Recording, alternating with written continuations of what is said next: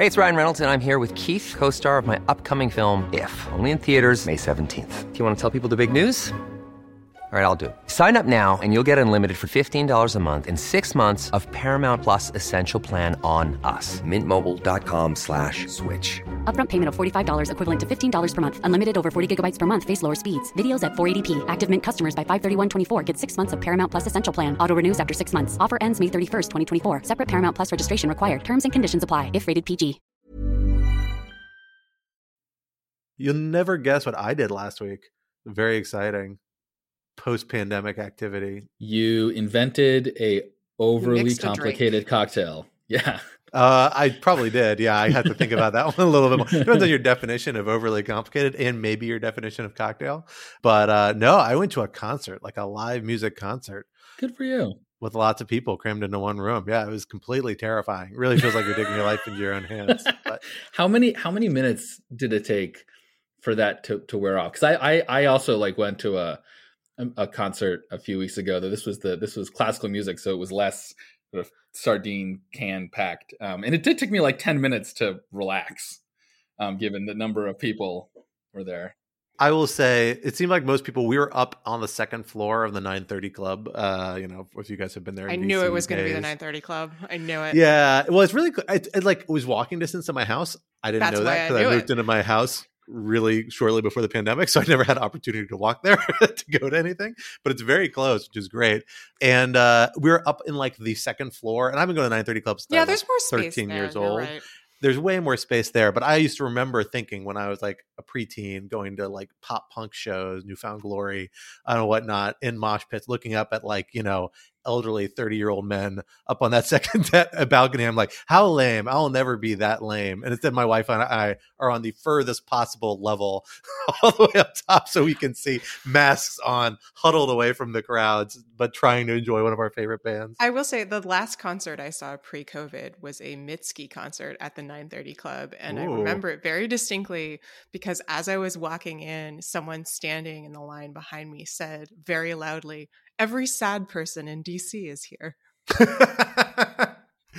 That's not true, because that's everyone in DC most of the time.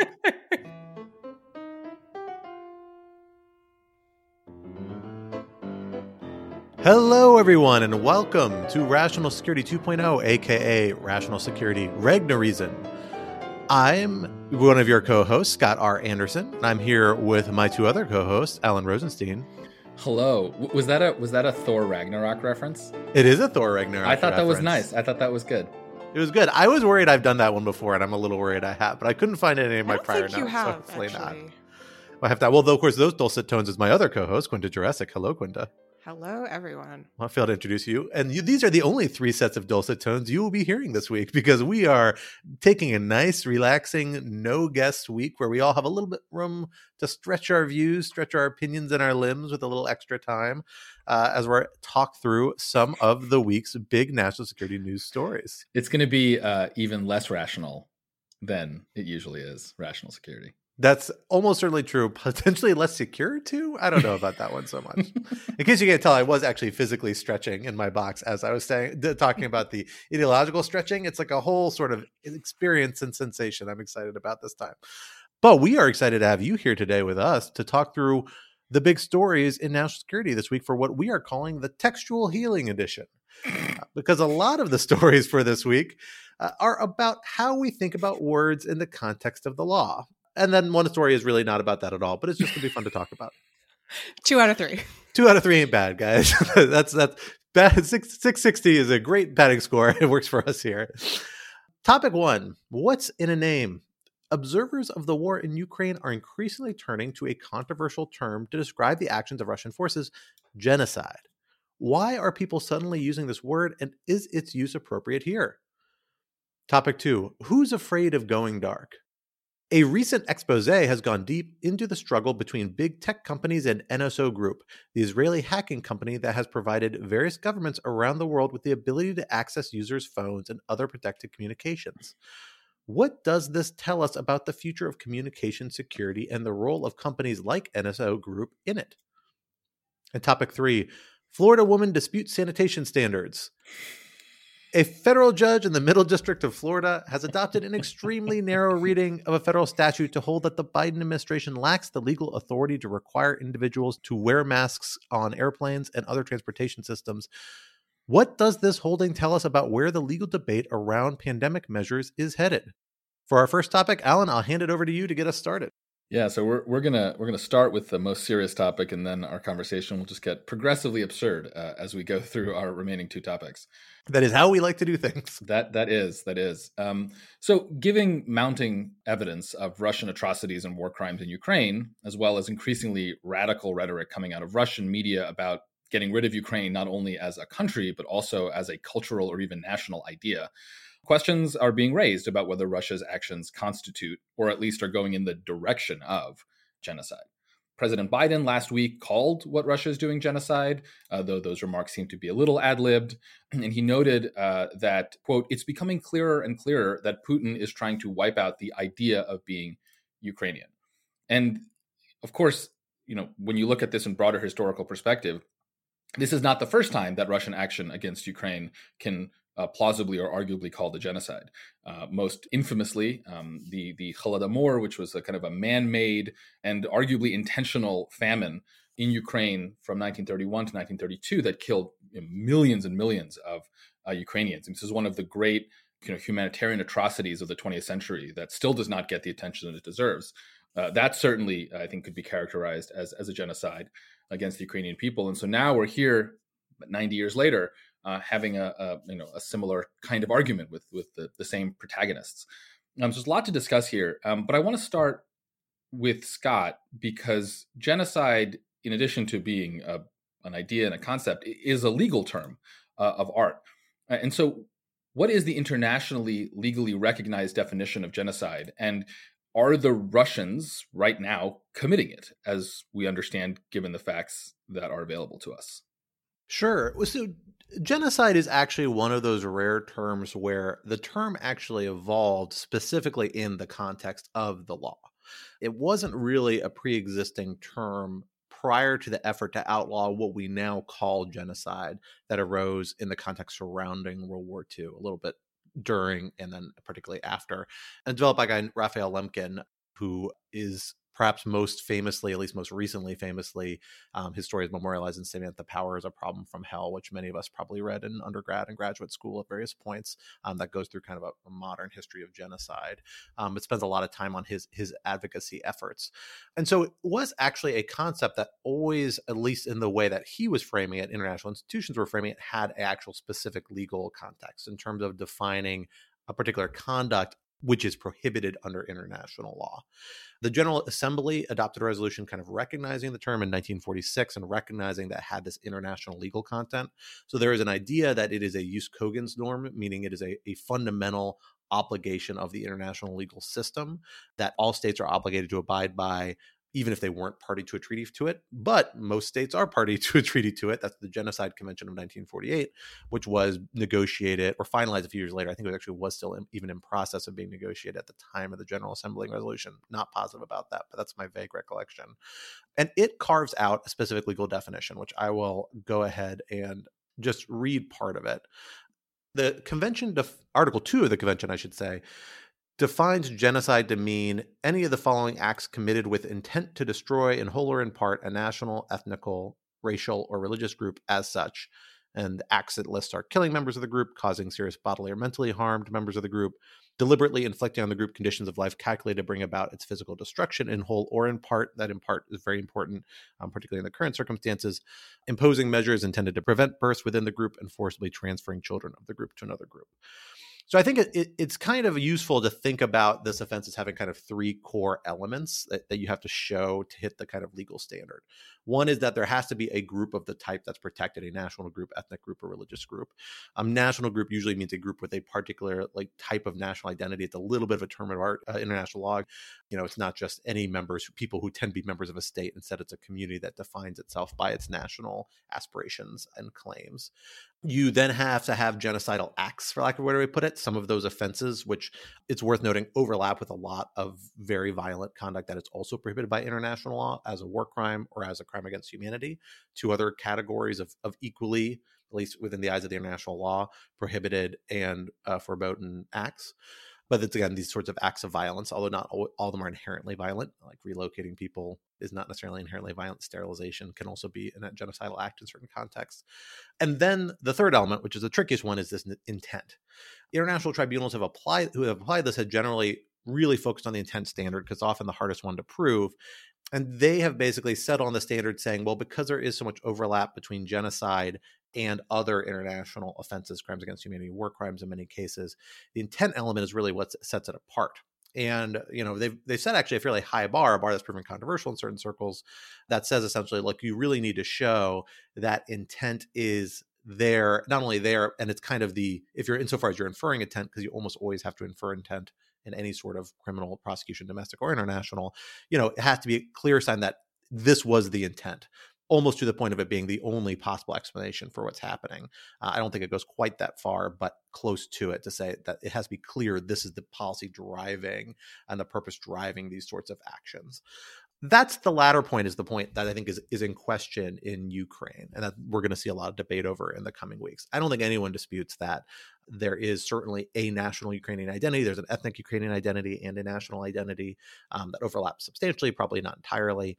One or both could be subject to genocidal acts and targeting, certainly meet that first requirement. Genocidal acts are absolutely happening in terms of the violent acts we see, also forced relocations happening in Ukraine. Any of these could be satisfy that second element of a genocide offense, if you will.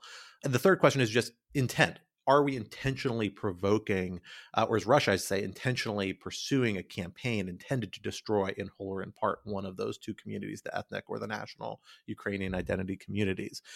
And that's the trick here. You know, we see a lot of actions happening on the parts of the ground that these genocidal actions, but I'm not sure yet there's enough evidence that it's happening at a systematic level that it's clearly a public policy of Russia. But we may need more evidence on that. Maybe there is evidence of that. I'm just not aware of it yet. We're still piecing together what happened in some of these territories. We see a lot of discussion of things that sound very genocidal happening more and more in Russian media. President Putin has various times said things that sound genocidal about purging the state of Nazis, about destroying the idea of any sort of Ukrainian identity. Some of those actions in and of themselves may be prohibited by the Genocide Convention, which prohibits not just the act of genocide, but also direct and public incitement to genocide. So those people might be guilty of that internationally wrongful act, but it doesn't mean it's inherent. It is actually collectively the act of genocide, which is separate, because you have to tie those actions to the acts of violence being committed, the genocidal acts. And that's the question, like how much is the actual policy driving these acts motivated by this desire to destroy this population? You know, most lawyers approach this very conservatively because they see it's a really high evidentiary bar. There's also concern about raising a lot of public expectations by calling something genocide and then seeing people acquitted of it, international tribunals, or not charged with it, international tribunals. It brings the credibility of those tribunals and of international accountability processes into doubt, or at least there's concern it will. So people tend to approach genocide declarations pretty conservatively, even in the U.S. government.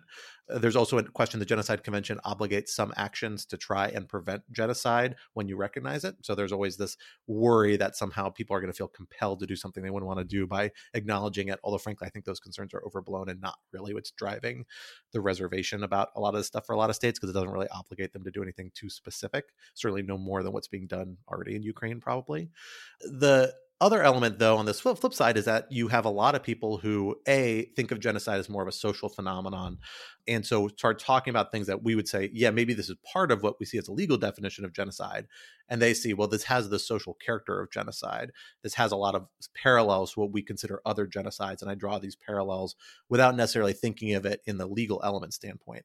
I don't think that's necessarily a wrong way to think about it, but it's just not the way we think about it as the original crime of genocide, as the term was kind of originally deployed. And then you have people using it instrumentally to say, rightly or wrongly, saying, we're going to talk about genocide because we want to bring attention to the situation and build pressure to act. That's obviously a totally appropriate thing to do where you're sure there's a genocide.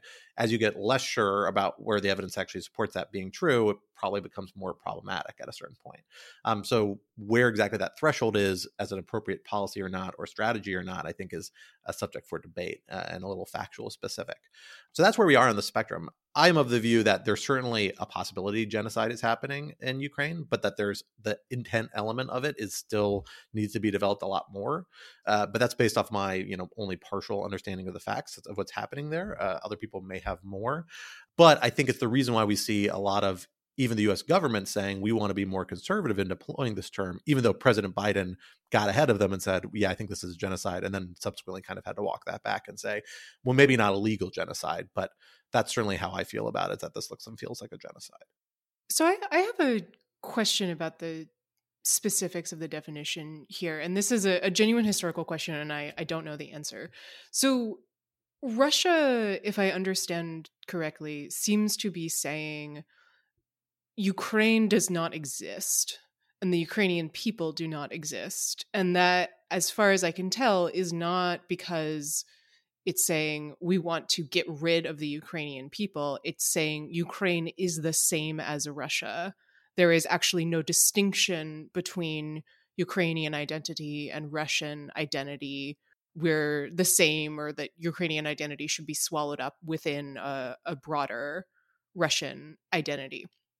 When I think of recent examples of genocides, well, I guess all genocides are necessarily recent given under the definition of the term, given how recently it was coined, it has to do with one group killing another group that is explicitly identified as separate, even if that group was not necessarily separate to begin with, that the defining the undesirability, the need to purge a foreign element, even though, Hutu and Tutsi identity in Rwanda, for example, were actually very recent and historically contingent. You could say the same for how Germany defined Jewish identity as something separate from German identity. I can't think of any examples of a genocidaire committing that act as part of swallowing up one group in another. I mean, even if you think about systematic rape, for example, in the war in the former Yugoslavia in the 1990s by Serbian soldiers of Muslim Bosnian women, my understanding is that is usually understood as trying to stamp out the Muslim Bosnian bloodline and sort of add, create more Serbs, essentially, rather than saying you are the same thing as us. Does that bear on how we understand this at all? And also, am I misunderstanding this? Because I may well be. I mean, you're not wrong that the rhetoric in Russia has become increasingly frightening and extreme. So it's possible that I've missed something. But this has puzzled me as I've been thinking this through. I think it's a great question. And it really hits at some of the tensions between these ideas, particularly this idea of national identity and how it fits into this framework. I mean, part of the definition of the genocide is an intent to destroy, right, in whole or in part. And then you have to do it through these largely, but again, not entirely violent acts with that sort of end-over policy. And so the question then says, well, if you are, preventing the realization of a national identity by, engaging in political measures intending to deter that from actually manifesting as a state, is that amount to genocide because you're destroying that part by converting people to a different view? And there's certain measures where certainly we say that's the truth. So an classic example, a really tragic and awful one, is like the Yazidis in Iraq, right? So there was an Islamic State marched into Iraq. They committed what the United States government at least recognizes as a genocide against the Yazidis. And they basically kidnapped huge swaths of the women, took them in essentially as slaves and tried to marry them off or, engage them with men in the community to try and wipe out the identity without actually killing all those people. The men were mostly killed. Older boys were mostly killed where they fell into their hands. But the women were actually kidnapped and used as slaves and sexual slaves in many cases.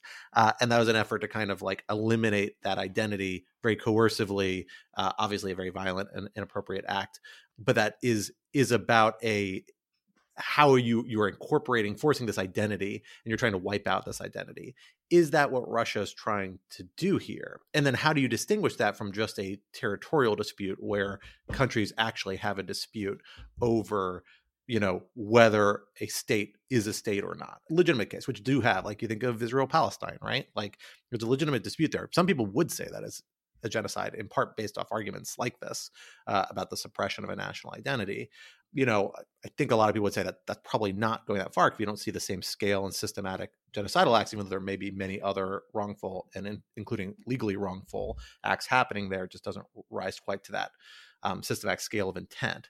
But it is a tricky line there a little bit. I mean, that's why people are going to be able to make these arguments a little bit, kind of no matter what happens, because there is a little bit of a fuzziness around the categories. The general legal approach, by my understanding, and I'm not an international criminal law expert, so I may be fuzzing this, is that this is part of the reason you have the very high bar for the mens rea element. There has to be very clear intent that you are doing this to destroy a part of this population, to destroy this identity. And that's part of an effort to distinguish genocide from other sorts of disputes that otherwise might fudge or fuzz into that category because of the overlapping concept of identity and national identity, things like that.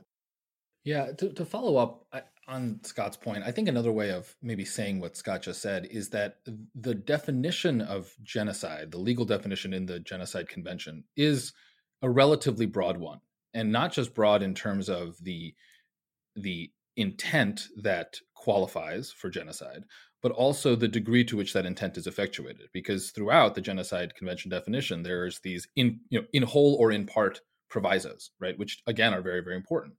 Now, from the perspective of a kind of a relatively capacious definition, that makes sense. And it also makes sense because it is hard to draw any sort of strict line and to say, well, you know, this amount of abuse of a population and terror, you know, and terrorizing a population and destruction of their homeland, and et cetera, is, you know, definitely not genocide. And this is definitely genocide. So it makes sense in that context, because of that, to have this sort of more spectrum-based definition. I think the problem is that there's a mismatch between the legal term, the legal definition of genocide, and the popular understanding of genocide. I think the popular understanding of genocide is much more as a binary. Something either is genocide, and therefore it is almost by definition the worst imaginable thing you could like possibly think of, right? It is the greatest crime, right? And here, obviously, the legacy of the Holocaust plays a huge role, but also more recent genocides like the genocide in Rwanda, for example, and one that requires the greatest and most sort of immediate response, almost no matter what the costs of that are, because it's this sort of most heinous crime. To me, the question is not, you know, should we call this genocide or not? You know, we can define terms however we want to. It's what are the practical consequences of defining this as genocide? And that's kind of where I want to take the conversation next.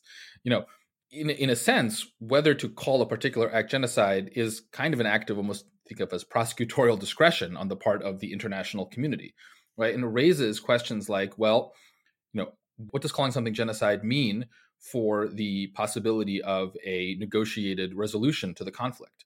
What does calling something genocide mean if it's not going to be followed by any sort of action that seems commensurate with the grave offense of genocide?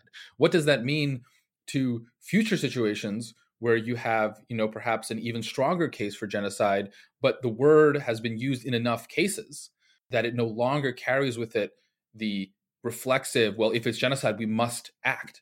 So there really do seem to be these very important policy implications of calling something or not genocide.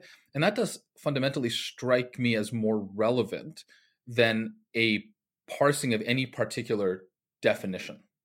I take your point. At the same time, though, I mean, I wonder if we've kind of already crossed into a world where calling something genocide does not necessarily necessitate a policy response. I mean, Rwanda is the example of a genocide in which the international community kind of sat on its hands, right? And so I do wonder, once you have that, obviously the Yugoslavia example is a little more complicated. There are a lot of arguments right now about whether China's efforts to essentially destroy Uyghur identity in northwest China and Xinjiang constitutes a genocide. No one's taking action against that at the same level. So I do think that the word has a particularly freighted meaning, but I mean, maybe it's degraded to the point where it doesn't have that same weight. Yeah, no, I think you make a very fair point about Rwanda. I think Rwanda is somewhat distinguishable in the sense that I think looking back on it now, Rwanda is viewed generally as an example of where we did not intervene and we should have intervened, right? And there's an increasing consensus that that was a mistake. Whereas I think, you know, either in the case of the Chinese treatment of the Uyghurs or the Russian treatment of the Ukrainians, which, just to be very clear, is heinous and is heinous whether or not you call it genocide, right? There, I think it's less obvious that the right response would be to militarily intervene in a way that would actually stop this, right? Because that would lead to a third world war with a great power, right? Now, we can have that debate whether we should do that. It's less self-evidently so. Now, that leads to this very awkward situation of maybe we should only call things genocide when the perpetrator is weak enough that we will actually go and do something about it. And that is kind of perverse. And that does seem to be where my logic is leading me, which maybe is a comment that there's something very wrong with my premises. But it does seem to be sort of inescapable that you can either have genocide be the worst thing imaginable and we'll never have it again, and it will come with this special moral opprobrium, or you can have a potentially broader, maybe even more potentially accurate definition of genocide, but then it's not going to be doing the sort of rallying effect that necessarily you want it to. That just seems like a very sticky trade-off that I don't quite know how to wrap my head around. Yeah, I mean, I think that's true. On the other hand, I don't think we can disaggregate this analysis from the fact that Ukrainians have been very effective in presenting themselves as European and part of Europe and white, and in many cases blonde. And Rwanda was a genocide that was happening on a different continent to people who were not white. I mean, even the Bosnian Muslims were Muslim. I think it, you know, when a lot of the conversation you see that you saw early on in the war among Europeans was this sort of, this is happening in Europe? And of course, I understand the very particular historical echoes of a land war in Europe in which Russia is a major party, like that there is a reason why that is particularly alarming. But I do think it's worth thinking about which genocides or which things that we call genocide generate immediate response or political will for immediate response and which don't. So I totally agree with you that the fact that Ukrainians are white and European means that the response has been in some sense more solicitous than in other cases, right? And I think you especially see that with the willingness of other European countries like Poland and Hungary to accept Ukrainian refugees when they were much less willing to, let's say, accept Syrian refugees. But I don't know, I wouldn't want to push that too far. I mean, I don't think the fact that Ukrainians are white is enough to convince anyone to wage a hot war with Russia over them. No, to be clear. I mean, I think that the weight of public sympathy tilts toward them more easily in the West. You know, I'll just say a lot of these problems that tie to the definition of genocide do, or maybe at least should, also tie to the idea of war crimes and crimes against humanity, right? Which are the two other categories of crimes that are covered by the International Criminal Court, Rome Statute. Again, equally legally prohibited, not really supposed to have any difference in moral weight. Genocide just captures the public imagination in a certain way and through a skewed lens, as Quinta's, I think, very, very aptly noted. But that's part of the reason why lawyers, at least, often like fight back against it, because there's no reason why somebody committing a crime against humanity, you know, savagely butchering a population of a town or a city of civilians is any less objectionable or any less prohibitive and warrants any less strong reaction than something that may have been motivated by genocide just based off the perceived intent of the actor. It is genocide. The reason we have genocide is because it's a different sort of crime that doesn't totally overlap with crimes against humanity and had particularly, frankly, like seminal role in the 20th century when we were forming our international institutions. And so was at the front of mind. But that's kind of the resistance here. I'll note one other institutional reason why I get very nervous about the talk of genocide, frankly, particularly by the Ukrainian government, which has really leaned into the rhetoric the last few months. That's because they're in an ongoing dispute about the definition of genocide in the context of the Genocide Convention before the International Court of Justice right now. They were able to secure the ICJ exercising jurisdiction over this dispute over whether the Russian claims that the Ukrainians were committing genocide against, you know, Russian national identity and ethnic identity Ukrainians in eastern Ukraine. That was part of what Putin said was the basis for him taking this military action. And that triggered the ICJ exercising jurisdiction under this very unlikely ex ante seeming jurisdictional hook, but that they nonetheless persuaded them to do, that has them looking at this term saying, well, is Russia right that genocide is happening here? And are they justified in taking this action? I don't know if the court's going to be able to resist it if the Russians come back and say, but the Ukrainians are saying this too. You should cast judgment on that review as well. It won't be as consequential because part of what the court is doing is evaluating, well, is the Russian military action appropriate? And they've already passed provisional measures saying it should stop until they can resolve the dispute, which are being ignored. But doesn't mean that they're not on the merits phase going to look at these Ukrainian claims as well and say, like, well, does this actually meet this very, very high legal standard? And do we have enough evidence of the intent? And that's tricky. And do you want to muddy this moral picture by looking like you're in a similar boat of making these sorts of claims? It's problematic to me. I mean, Russia is doing horrible, horrible things in Ukraine. There's a very strong evidentiary and legal case for that. It's very clean, very straightforward. And the Ukrainians get a lot out of being on the right moral side of that equation as cleanly as possible. It's a big reason you have such strong unified support for them internationally. And I hesitate to muddy that picture. Then again, the ICJ proceedings are still a ways down the road before you get to any of that stage. So maybe it's a short-term, long-term trade-off calculus, I suspect, is how Ukrainians who are approaching this a little more instrumentally are thinking about it. Well, let's take this moment to transition from talking about one severe human rights violation, maybe arguably the most severe, among the most severe category, to another set of activities that we see that might be facilitating some human rights violations in different parts of the world. And that is this story that came out just yesterday in the New Yorker, written by Ronan Farrow, my law school classmate, who has gone on to do quite impressive things, putting the rest of us to shame. Yeah, your law school classmate who makes you feel bad about yourself every day. I have my own law school classmates like that, to be clear. I'm not just picking on you. Most of my law school classmates do, unfortunately, but that's okay. That's okay. Luckily, I have an inferiority complex, and I didn't even go to law school. Mine is cheaper. Our theme is back about going to law school. I like law school, for the record, kids out there listening, for whatever it matters. Well, that's a topic for another time. For this topic, in this story, Ronan got a first-person interview with the CEO of NSO Group, this fairly controversial Israeli firm which has developed a software, the Pegasus software, among other software. This is just the most controversial one that has played this central role in allowing many foreign governments access to the iPhones of political rivals, political dissidents, human rights activists, and many others. It is in part regulated by the Israeli state. That's a big defensive theme this company comes back to time and again, saying we kind of coordinate hand in glove with the Israeli government in terms of them licensing who we're allowed to export this technology to. It's very similar to U.S. licensing regimes in the United States and export controls around sensitive technologies here. At least it seems like that is from the description. But nonetheless, it's proven really controversial, including at the point now where it's being blacklisted by the United States, facing civil litigation here, potentially criminal litigation at some point for their role in hacking into a bunch of these phones and engagement in different activities, some which are very nefarious, most famously perhaps the Jamal Khashoggi killing perpetrated by, as most suspect at this point, the Saudi government a few years ago. Alan, I want to start with you on this. So the story does this amazing job digging into this technical fight between these two sides, between big tech companies like Facebook and Apple and their teams of engineers and the NSO Group engineers, where it's this constant cat and mouse game of them kind of chasing each other. But it spends less time on the legal dispute part of this, which is kind of more of interest to us because NSO Group is being sued by both Apple and WhatsApp/Facebook, its parent company, or Meta now, I suppose. Can you tell us a little bit about what's the legal terrain this debate is happening on? And how does it impact how these actors are engaging on this topic?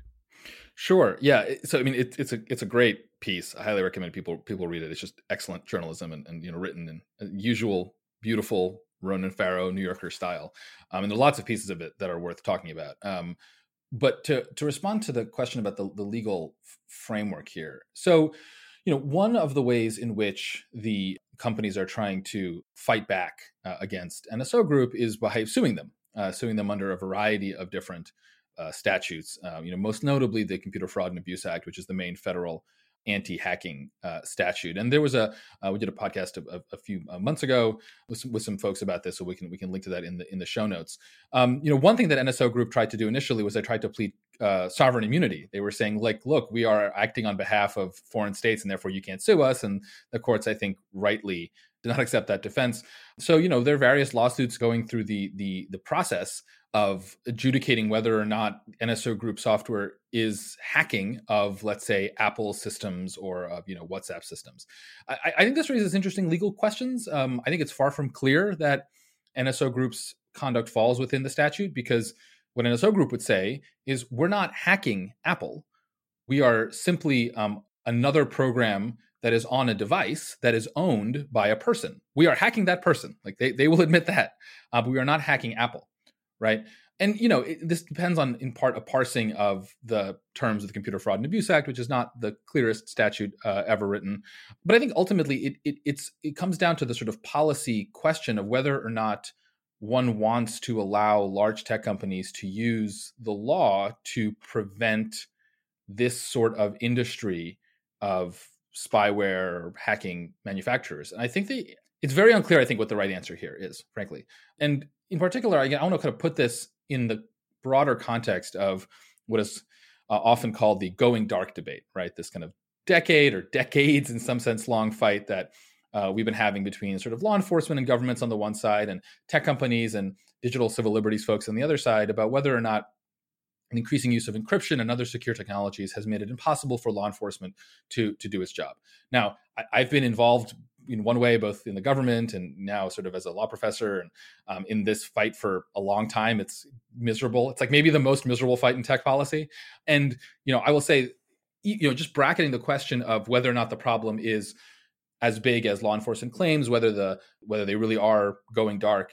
One response that many in the tech industry and in the civil liberties sector have made to proposed mandates for government access, so-called backdoors, has been, and this has been made, I think, most thoroughly by Susan Landau, who's written about this for Lawfare and others that she's written with, is to say, look, it's a huge mistake to make companies build in backdoors into their software, because those backdoors will be insecure, they'll be abused, et cetera, et cetera.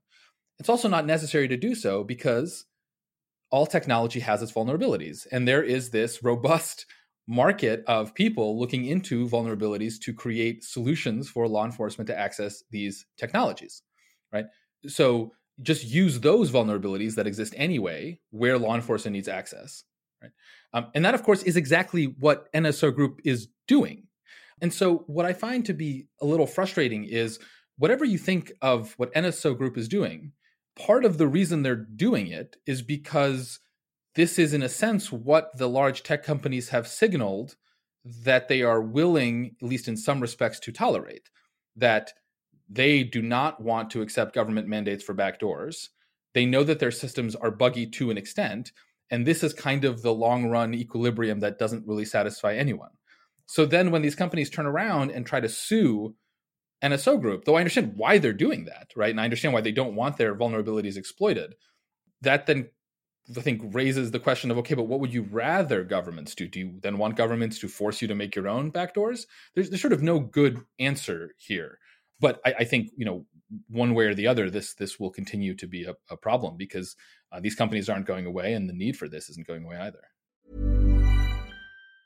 Quality sleep is essential. That's why the Sleep Number Smart Bed is designed for your ever-evolving sleep needs. Need a bed that's firmer or softer on either side? Helps you sleep at a comfortable temperature? Sleep Number smart beds let you individualize your comfort, so you sleep better together. J.D. Power ranks Sleep Number number one in customer satisfaction with mattresses purchased in-store. And now, save 50% on the Sleep Number limited edition smart bed for a limited time. For J.D. Power 2023 award information, visit jdpower.com/awards. Only at a Sleep Number store or sleepnumber.com. Ever catch yourself eating the same flavorless dinner 3 days in a row?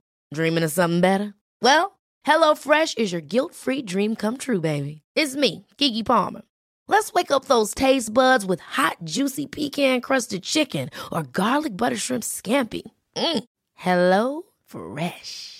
Stop dreaming of all the delicious possibilities and dig in at HelloFresh.com. Let's get this dinner party started.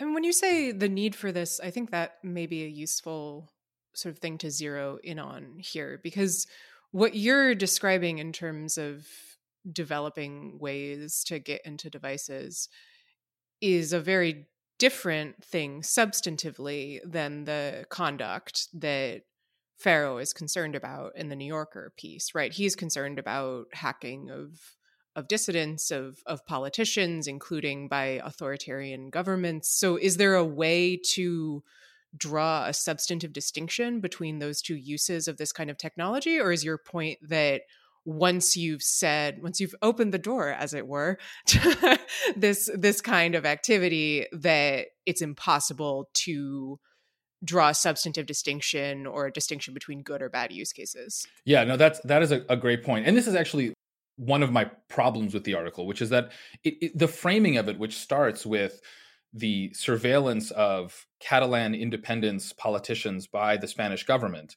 it strikes me as kind of a red herring. Like, whatever you think about Catalan independence, whatever you think about what the Spanish government is doing, that's fundamentally a question about, is Spain a liberal democracy acting under its values and norms and laws, right? That is actually like totally orthogonal to the question of, are they buying stuff from NSO Group, right? You know, technology is not neutral, right? Technology is not neutral, but it also is not inherently necessarily, right, only used for good or only used for bad. And so I think it's a mistake to single out the, you know, things like spyware, when, of course, we've always had various types of hacking, right? We've had people that make wiretaps. We have people that make lockpicking equipment. It's sort of, I think it's odd to say, you know, we have to pass judgment on this whole category of tools. Now, what I don't think you can do is, I don't think you can create a technology that can only be used for good. That's what you cannot do. Once you've created the spyware technology, right, it can be used for really good reasons, counterterrorism, fighting crime, whatever the case may be, fighting child exploitation. It can also be used for bad reasons.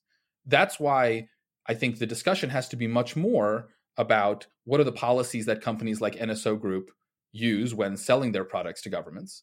But more importantly, because even if NSO Group improved its policies, there'd be other less scrupulous companies that sold to anyone. What do we expect of governments and how they use that? And then in terms of, how do you distinguish good uses from bad uses? Well, you just do it based on, I think, the substance, right? I think it's bad if a democratic country like Spain is using surveillance techniques in violation of their own laws or of appropriate human rights law against Catalonian independence.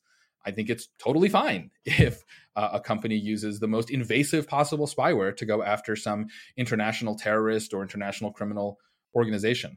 I will admit that I find the focus on NSO Group itself to be a little odd, and honestly plays into, I think, a very unhealthy idea that all of these important questions are fundamentally questions for the tech industry to sort out, right? The tech industry has created a thing. It was going to be inevitable that they created it.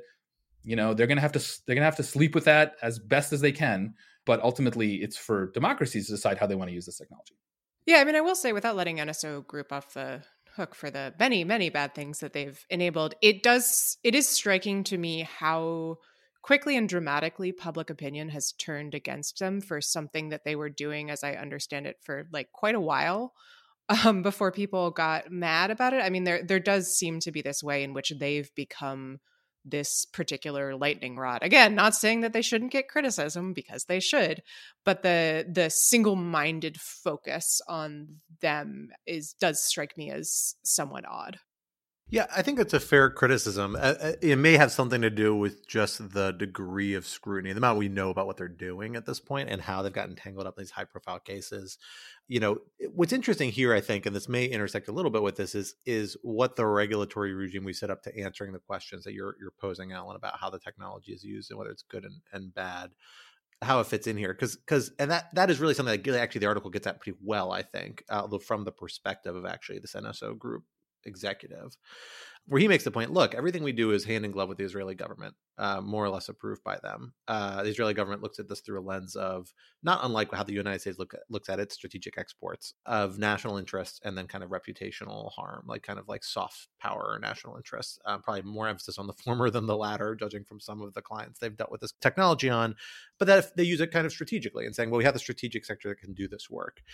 And that means that's the Israeli government making these choices about what are good users and bad users and good users and bad users. And the CEO of this company says, well, the United States, why do they have a problem with that? Israel is one of its closest allies. Every country we sold government with technology to is a government the United States also deals with, like Saudi Arabia, like the UAE. And there's an argument to be made there. That's certainly right. That doesn't necessarily mean that the United States would go to these measures with those governments. Of course, relationships aren't binary that way, nor do governments always reveal the types of engagements they have with different types of allies and other states of different stripes. But the key point is you're delegating that determination, right? These different companies in different jurisdictions, that jurisdiction now gets to determine how that technology is used. And the CEO makes the point, look, if we disappear tomorrow, there are dozens of other companies doing this who are way less scrupulous than we are. Particularly, he points to the Chinese government has lots of state-owned enterprises that are selling this technology all across Africa to all sorts of governments, and they're going to fill in this market gap. So isn't it better that we step into this market gap and are the ones providing this? And this kind of is where I keep coming back to this question, saying, well, how do we want to market this dynamics? And particularly, frankly, how do the big tech companies want to monitor, like manage these dynamics? I keep coming back to the fact that at a certain point, the tech companies seem to be acting as if they think they can close this door permanently one day, or at least set up a process by which they can make these exploits less and less common and more of a minimal problem. But that hasn't really been true. Like going dark never really manifested because these things have been continually developed and it's this constant struggle. At a certain point, would the tech companies want to retain control by adopting it, their own backdoor?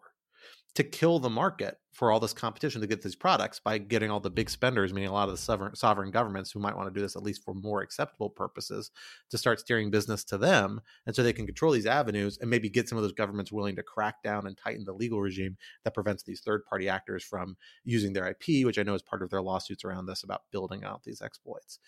And it kind of makes sense to me. And I'm curious as to that isn't a direction that we end up drifting here.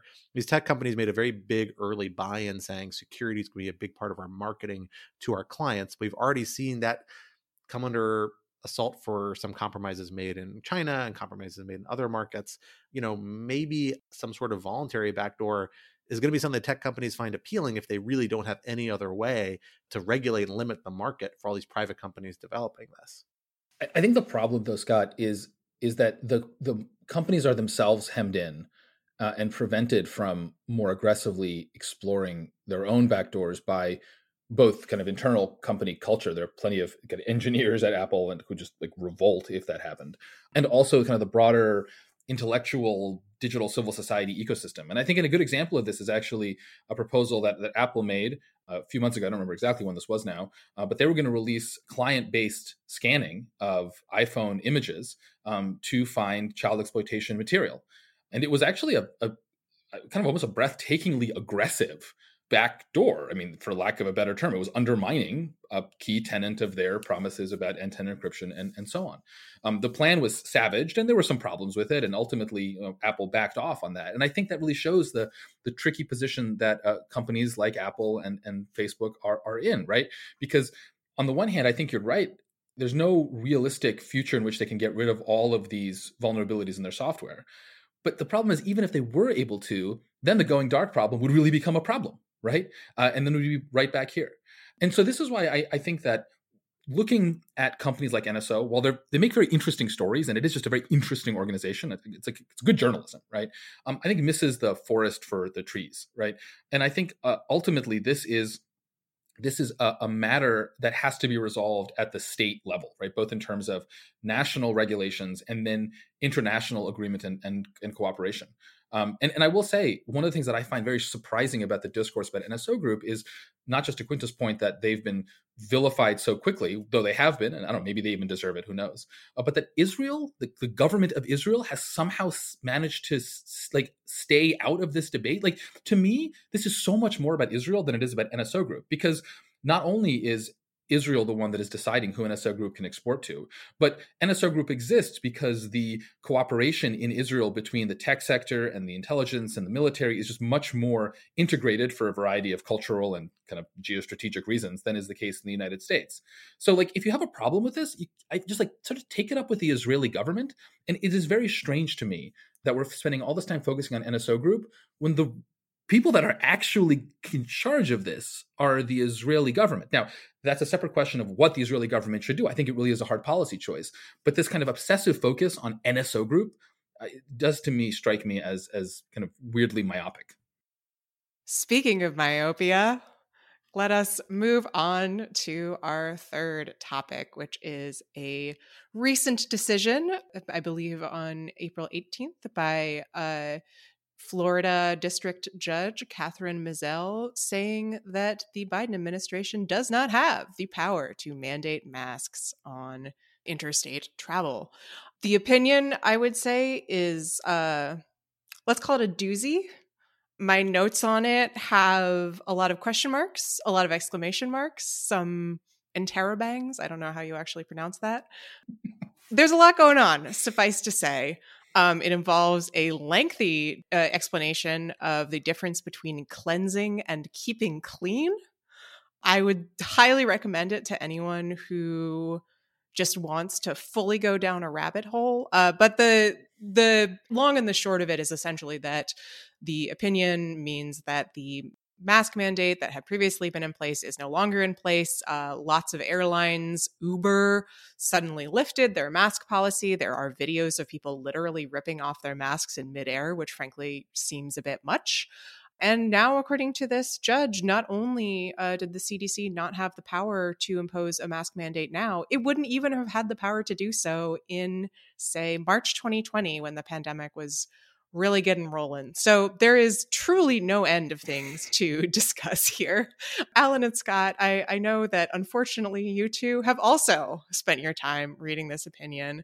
Scott, let's go to you first. What did you make of it? This is a wild opinion, mostly because it takes a statute and uses these highly technical, textual, like canons of statutory interpretation, although not super aptly, to reach a very counterintuitive and very odd reading of a statute. And this is for folks who want to follow along with our discussion. It's 42 U.S. Code, Section 264. Everyone, open your hymnal to the CDC chapter. Exactly. And so it is this law that is dates back to the 1930s, if I recall, that is essentially the authority used by health authorities to do a variety of sorts of measures. And it authorizes this long list of measures that includes inspection, fumigation, disinfection, sanitation, which is the one at issue here, pest extermination, destruction of infected articles, etc., comma, and other measures, comma, as in his, referring to the Surgeon General, judgment may be necessary. And then there are, which I think is the wackiest part of this decision, there are four other sections, that all refer back and limit measures adopted under this section, which is Section A, the thing I just read, is the only section that authorizes any of this, that talk about things that obviously aren't any of those six things listed, such as detaining people and apprehending people and holding them in custody, imposing more limits on it. It's almost as if they suggested other measures meant other measures beyond the scope of these six things that were listed. But the judge rejects that. It says essentially, no, those other sections actually independently authorize the detention of people. Hint, they do not. They're referring back to the measures in Section A. And then goes on and says, well, the government says is all an expert of a sanitation measure. So let me go look at how sanitation is used most of the time in this context, and refers to a database of the use of sanitation and says essentially, look, sanitation really means cleaning things. It doesn't really mean things that are meant to keep things clean or keep things restricted. And then it says, kind of confuses what masks do, basically saying masks don't clean or filter anything, which is, that's exactly what they do. They keep, breath particles from transferring to other third parties and sneezing and coughing and all the other things that why we wear masks and have worn masks for many years in other circumstances. And essentially concludes that, well, because of all these reasons, this statute didn't actually authorize the deployment of wearing masks. She also invokes the major questions doctrine, this emerging Roberts Court era determination that essentially says, well, we don't defer to the federal government on the interpretation of statutes where we really think it's a big social question they're addressing. It's a very ill-defined and frankly, problematic, at least in terms of its lack of scoping as evidenced here, because what is a major question? No one's offered a definition of this, and it basically provides a backdoor by which judges can just evade having to defer to the government, which is normally what you do when the government's interpreting a statute that's open-ended in its terms like this. The judge goes even further to say, nope, I don't even find this statute to be ambiguous. That means the government's definition, they're only allowed to fill in ambiguities. This statute's clearly, when they talk about sanitation, there's no universe in which they could have been talking about masks, guys. That's completely insane. Masks are sanitation. Also, by her logic, you also could not actually require people to, for example, wear rubber gloves while inspecting or doing things in the course of, you know, any of these activities. That's same thing. Rubber gloves are, they just keep things from getting dirty, contaminating things. And rubber gloves are they're sanitation gloves. They're like the most core sanitation measure you get in public health contexts or other contexts. It's a pretty wild decision, in my view. And really is a demonstration about how textualism, which has been, is kind of the more modern conventional wisdom for approaching statutes in particular, and was embraced particularly by legal conservatives and then kind of by everyone at this point, on the logic that it restricts judges and keeps judges from, you know, employing the law in strange ways, actually isn't that restrictive. You know, you can, particularly when you have these overlapping and not super well-defined canons of statutory interpretation, judges can use those to wield all sorts of very counterintuitive statutory readings that if they're willing to enforce them and embrace the potential reputational consequence of doing that, they may be willing to enact. And this seems like an example of that. Notably, the check against that weird reading of statutes is that usually in the appellate process, you have to get that reading through several layers of judges. And so we are waiting to see if the Biden administration will seek to appeal this and then also stay this holding so that they can keep the mask mandate in place. They haven't filed yet, but this decision just came out yesterday at the time we're recording this Tuesday morning. And so, you know, we will hopefully hear soon whether they intend to appeal that or not. There are strategic reasons why they might want to. I've seen bandied about. I tend to think that this decision strikes so at the core of the federal government's public health authorities that they would feel, even if they might rather in public conversation move away from the mask mandate, as very well may be the case, I suspect they're going to feel pressure to appeal this just because if you take this logic seriously, I know this isn't a binding opinion, but it's hard that it's on the books. If you take this logic seriously, federal government really can't do a lot about public health situations, and we're going to keep encountering public health situations for the next several years as we continue to deal with variants of the pandemic. So I'm expecting an appeal, but I'm curious what you all think. Yeah, Scott, I think that's a great summary of the opinion. And I'm also expecting an appeal. And I think, like you, I think the government has to appeal this. And again, it's just important to underscore what a giant swing this opinion is. I mean, I teach, it's always dangerous to ask me to talk about opinions like this on a podcast, because I teach statutory interpretation and administrative law to law students. And so I could literally teach, I actually went and looked at my syllabus. I could literally teach the entire 25 lectures of my course, literally just on this opinion alone, right? It just hits every single beat so thoroughly. But how would you grade it is the question. Yeah. You know, what I would say is, you know, what's interesting, I think many interesting things about this opinion, but it kind of goes out of its way to be as broad as possible, because the front half of the opinion is all about the substantive power the CDC has. And that's the part that I think has shocked so many people. You know, I'm on a bunch of admin law professor listservs, and people, I think it is not an exaggeration to say, are losing their goddamn minds about this opinion. The back half is actually about some interesting administrative law procedural questions about whether or not the CDC was allowed to dispense with the public notice and comment that it usually has to go through in this case, whether or not the CDC's decision was, quote, arbitrary and capricious in the types of exemptions it made. And I think a decision could have reached the same results just on these procedural grounds. There would have still been a bunch of grumbling, but I don't think there would have been nearly this sort of outrage. And I think the government, had this been just a procedural decision, probably would have swallowed it, because frankly, the mask mandate was never that popular, and it was probably going to go away in a couple of weeks anyway. And I think even a lot of folks on the left think that a lot of this is increasingly COVID theater, et cetera, et cetera. But because the opinion is so broad on the front end about the CDC's substantive authority, I don't think the government has much of a choice, but we will see. You know, to me, what I think is notable about this opinion is, you know, it is a perfect encapsulation, I think, of two decades-long shifts in the conservative legal movement as it comes to statutory interpretation and administrative law. The first is, you know, what Scott calls textualism, but it's an odd sort of textualism, because it's a sort of textualism that tortures individual words. It's sort of textualism. I like to joke with my students that, like, it's why people hate lawyers. It's like exactly the 4 pages on what sanitation means that just makes everyone hate lawyers. And that part of the opinion, I think, is just frustrating to read.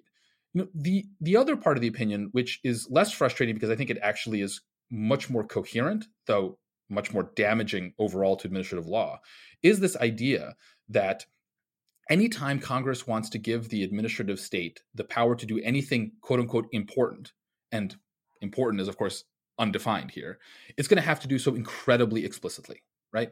Now, unlike the sort of word-torturing textualism that just does not make sense, I think, this is actually a substantive position, which is related to things like the non-delegation doctrine and all sorts of conservative views on the separation of powers that makes sense. It is at least conceptually coherent, right? And it is unsurprising that, especially, I think, as our legal culture, like all other cultures in America, become polarized, you know, the Republican Party on its side is picking judges who have a particular commitment to this view. Now, substantively, I am very much against this view because I think that would undermine the kind of New Deal settlement that we've been living under for the last, 80 years, and would largely cripple the administrative state. And rather than bringing power back to the quote unquote, the people, just gives power to judges who are even less democratically accountable than the people are. But at least I understand in principle how one could think this. And to me, I think this just is an example, you know, at the district court level, but there are plenty of judges who believe the same at the circuit level and at the Supreme Court level, that the administrative state needs to be fundamentally deconstructed. And this is what that looks like, right? This is what that looks like, right? You know, that fills me with a lot of trepidation, but it is a clear and coherent vision, although for me, a very unappealing one. Yeah, I think that gets to something that I have been thinking about in relation to this opinion, which is what it says about the state of the conservative legal movement more broadly, and specifically about the sort of slate of judges appointed by Trump. So this judge is a Trump appointee. She is among a slate of quite young judges who were appointed by Trump to sort of solidify the right's control over the bench. I think usually there's an idea that it's somewhat gauche to mention who appointed a judge in the same breath as pointing out what policy outcome their decision favors. In this case, I'll note that we all seem to have dispensed with that, perhaps because it's impossible to understand this opinion outside the context of the very specific legal movement within these theories were nurtured. But I think that does get to my question, which is, do we understand this as a particularly batty extension of a otherwise legitimate mode of judging, or is it representative of a route that particular judges are increasingly going down? My understanding is, unfortunately, the latter, and that does make me wonder if, you know, we're going to see in the next few years a bunch more judges taking this approach, maybe efforts to legitimize this kind of approach. It seems laughable now, but look, there's a lot of things that we thought were laughable in 2016 that are now accepted. Yeah, Quinta, I agree with you, but I want to pause for a second to focus on what is it that is gauche, right? As you say, about pointing out the president who appointed a judge, right? And I think it's not that the problem is that this person was appointed by Trump, and Trump is a Republican, and the Republicans have a particular constitutional vision that they are trying to implement. Because that's, of course, exactly what is supposed to happen, right? The reason that presidents appoint judges and judges don't appoint themselves, right, which is literally how other countries do it, where judges are the kind of its own internal bureaucratic class that appoints its successors, is because we think that at certain point, constitutional law has to be responsive to democratic politics, elections have consequences, and it's a totally appropriate way of changing constitutional law over time by getting your person elected and then having that person appoint people who are like-minded, right? This is how FDR basically saved the New Deal, by being elected enough times that he could keep just kind of appointing New Deal justices who had a radically different constitutional understanding than was the case before. So I think the issue is not here that, oh, this is a Trump-appointed judge and that's somehow bad, right? It's that this person's substantive views are bad for the country because Trump's substantive legal views are bad for the country, because a particular extreme strand of conservative legal views are bad for the country. And I would much rather we have that fight on the merits, right, than get down this rabbit hole of, you know, is this judge, was she just selected for her political, you know, her legal views that corresponded with those of the Republican Party? Well, yeah, but that's like the whole point. And presumably that's how Democrats are choosing judges too. And I hope they are. Otherwise, what the hell are they doing? I think that this case is something that you can distinguish, to go back to your original question, Quinta, from some of the other measures we've seen in a similar direction, in that I think it's a little bit of an outlier, even in this kind of conservative pushback against the administrative state, and particularly against the mask ban. She leans really heavily on the Supreme Court case that casts strong doubt on whether the eviction mandate, which was enacted under the same statutory provision, would have withstood scrutiny that led the administration to eventually kind of nix it. Also highlights the 11th Circuit opinion that essentially said, you know, the same provision can't reach to limiting the cruise industry at a certain point. You can't just keep banning these things ad nauseum indefinitely. And, you know, those are cases that you can see, frankly, while I don't agree with them, the argument being, well, it just seems like what the government's here is really taking this other measures part of this language to a whole different dimension, to a level of social regulation. And that actually is the kind of major questions element into so far as how it's framed. Like, that's what's kind of getting to, is this idea that, well, if you're taking a statute and you're stretching it to a set of big social questions that affect a lot of people that the statute didn't clearly intended to reach, that's where this we begin to exercise more scrutiny against the government's interpretation. That's just not this case. You know, masks were a core part of public health strategy in the 30s when this law was passed, with people who had gone through the Spanish flu and gone through similar sorts of measures, frankly, much more frequently than we had. This is not a new idea. This is about a core public health strategy. And it seems pretty clear that Congress was intending to empower the federal government to engage in certain core public health strategies. Now, frankly, if the judge had been a little more restrained, as Alan suggested, in digging into this particular statutory measure, or maybe had hinged it more on other factors, like the fact that it's being applied nationwide, pretty indiscriminately, this far after the pandemic started, when the numbers are way down, you know, exercise a lot scrutiny on a lot of other factors, it would be a little more something that I could see even the Supreme Court maybe buying into, or other judges buying into more. But this isn't that. It's a frontal assault on the idea that this statute can ever be used to require people to wear masks. And it was enacted, you know, right after a major pandemic to empower the government to pursue public health measures. I just find that beyond the scope of credibility, even for a lot of conservative judges who buy into pushing back against the administrative state and the statutory and the federal government's ability to interpret statutes like this broadly. So I think if they appeal, there's a good chance the Biden administration will actually win this one. Maybe they'll lose on other grounds, but at least not on the grounds that this judge has carved out. Well, for better or for worse, that brings us to the end of this week's episode. But this would not be Rational Security if we did not leave you with some object lessons to think about over the course of the week. Alan, let me hand it over to you to get us started with our first object lesson. So my object lesson is an excellent new TV show that my wife, Hannah, and I are enjoying. It's called Beforeigners, like before and foreigners, Beforeigners.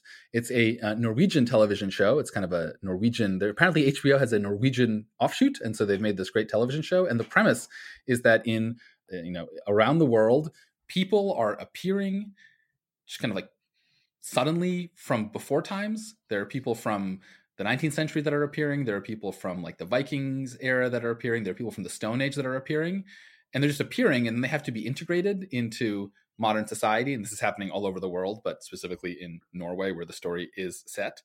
And that's the kind of sci-fi premise, but the show is actually a kind of buddy cop procedural, where you have this kind of grizzled contemporary cop and his new partner, who used to be a Viking warrioress, who has been transported to modern day Oslo.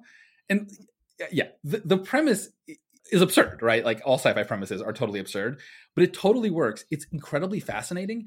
And the nice thing about it is that like it's the best sci-fi in that it actually treats the world building seriously and really thinks about what would actually happen if, for example, Vikings who only speak Old Norse were to suddenly appear in 2020 Oslo, and like, how would you integrate them? It's obviously a commentary on immigration in a certain way, right? But it's a great show. It's like super interesting. It's just generally part of the wonderful, I don't know, I wouldn't say renaissance of foreign television, because there's always been good foreign television, but like prestige foreign television that is now being streamed into Americans' homes. So highly recommended. Beforeigners on HBO. You had me at world building. I don't know how many other people you got at those that word, but you had me at world building. That is one of my favorite aspects of good sci-fi and fantasy. It's like I want to know the political economy of the Stone Age political movements, exactly. And what's the are they with the Greens or how does it all work? Yeah, the best part, absolutely. Well, Quinta, what is your object lesson for us this week? That sounds delightful. Mine is somewhat grimmer. It is an excellent little piece by G. Eliot Morris, who writes about polling and politics for The Economist, and has a very good Substack that I would recommend to everyone called Democracy by the Numbers. He wrote a piece on April 17th this past weekend called Can Democrats Avoid a Looming Electoral Disaster? The answer is probably not. No, they cannot. In case you were wondering. But I do think that, look, there's a lot of moaning and groaning about how terribly the American political system is set up, how badly the Democrats are positioned for the coming midterms and the presidential election. And I appreciated how careful Morris is in going through and looking at these different structural factors and asking, okay, so what is it that we would need to do in order to dig out of this hole? And his answers are unfortunately pretty pie in the sky, which, to be fair, he acknowledges. But I think his Substack has been consistently extremely good, and this piece was very thought-provoking and provoked a lot of discussion online. So I would recommend it. Quinta, your assignment for next week is to bring a happy object lesson. I have brought happy object lessons. I brought Turning Red. I brought Our Flag Means Death. Those are happy. They're fun. Our Flag Means Death doesn't sound happy, but I did start it this weekend, and it is happy. It is enjoyable. It is happy. It is happy. It's wacky. Like here it gets happier, which I'm excited about. It's definitely wacky. It gets happier, and then it gets really sad. Sorry. All right. Well, I hear it's renewed for a second season, so at least I know it's not the end of the story. Well, I will one day bring in an object lesson that relates somehow to our work or something intellectual. But most of the things I read, I think, are just too boring to share as object lessons. I am reading right now Hirsch Lauderpach's 1948 Treatise on Recognition and International Law. I wouldn't recommend it to anyone. I enjoy it, but nobody else will. So why would I recommend it? So instead, I'm going to go to my usual pop culture recommendations for my object lesson. I mentioned earlier in the episode that I went to a concert last week for the band Spoon, which is amazing. One of my favorite bands in the world. One of the best live shows I've ever seen. I've seen them 5 or 6 times now. They're phenomenal. I highly recommend it. But they had an open... I don't need to recommend Spoon. They're a big deal already. Who I will recommend was their opener, a wonderful artist named Margaret Glaspy, who I've actually seen her name float around because she has opened for some big deal people. She opened for like... Who was it? Like Nico Case and Kim Dawson, I think, did a tour a couple years ago. She opened for. I've seen her opening for other people. Kimmy Dawson, I guess. Like I've seen her name played around. I've never actually sat down and listened to her music. It's fantastic. She's got like a very, very rocky singer-songwriter sort of vibe, but like deep kind of like blues, southern voice, like cool rock riffs, like really interesting stuff. She also is a delightfully awkward on stage kind of dancing and presence, which I find very endearing for a rock show always. And it was just delightful. So I'm going to endorse you all checking out Margaret Glaspie. Check it out on YouTube. I don't believe she's on Spotify, actually. On YouTube, I ended up buying some of her vinyl, Emotions and Math. I think her not her most recent album, but the one before that is the one I got that I quite like. So worth checking out and throwing some support to up-and-coming artists now that we're able to get to live concerts again and begin to discover them all anew, which I'm very excited about.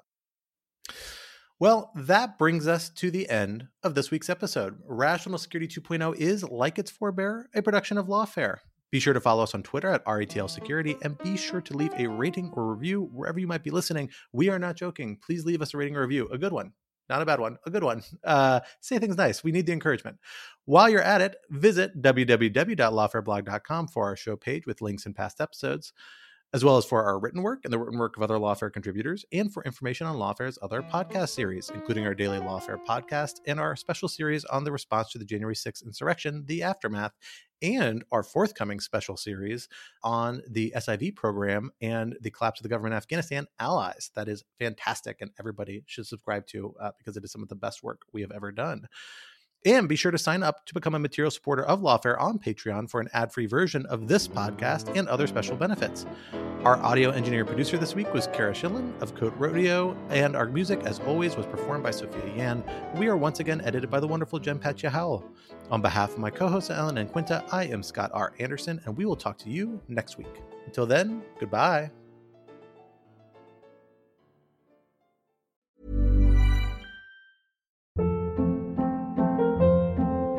Hold up. What was that? Boring. No flavor. That was as bad as those leftovers you ate all week. Keke Palmer here. And it's time to say hello to something fresh and guilt-free. HelloFresh. Jazz up dinner with pecan-crusted chicken or garlic butter shrimp scampi. Now that's music to my mouth. HelloFresh. Let's get this dinner party started. Discover all the delicious possibilities at HelloFresh.com.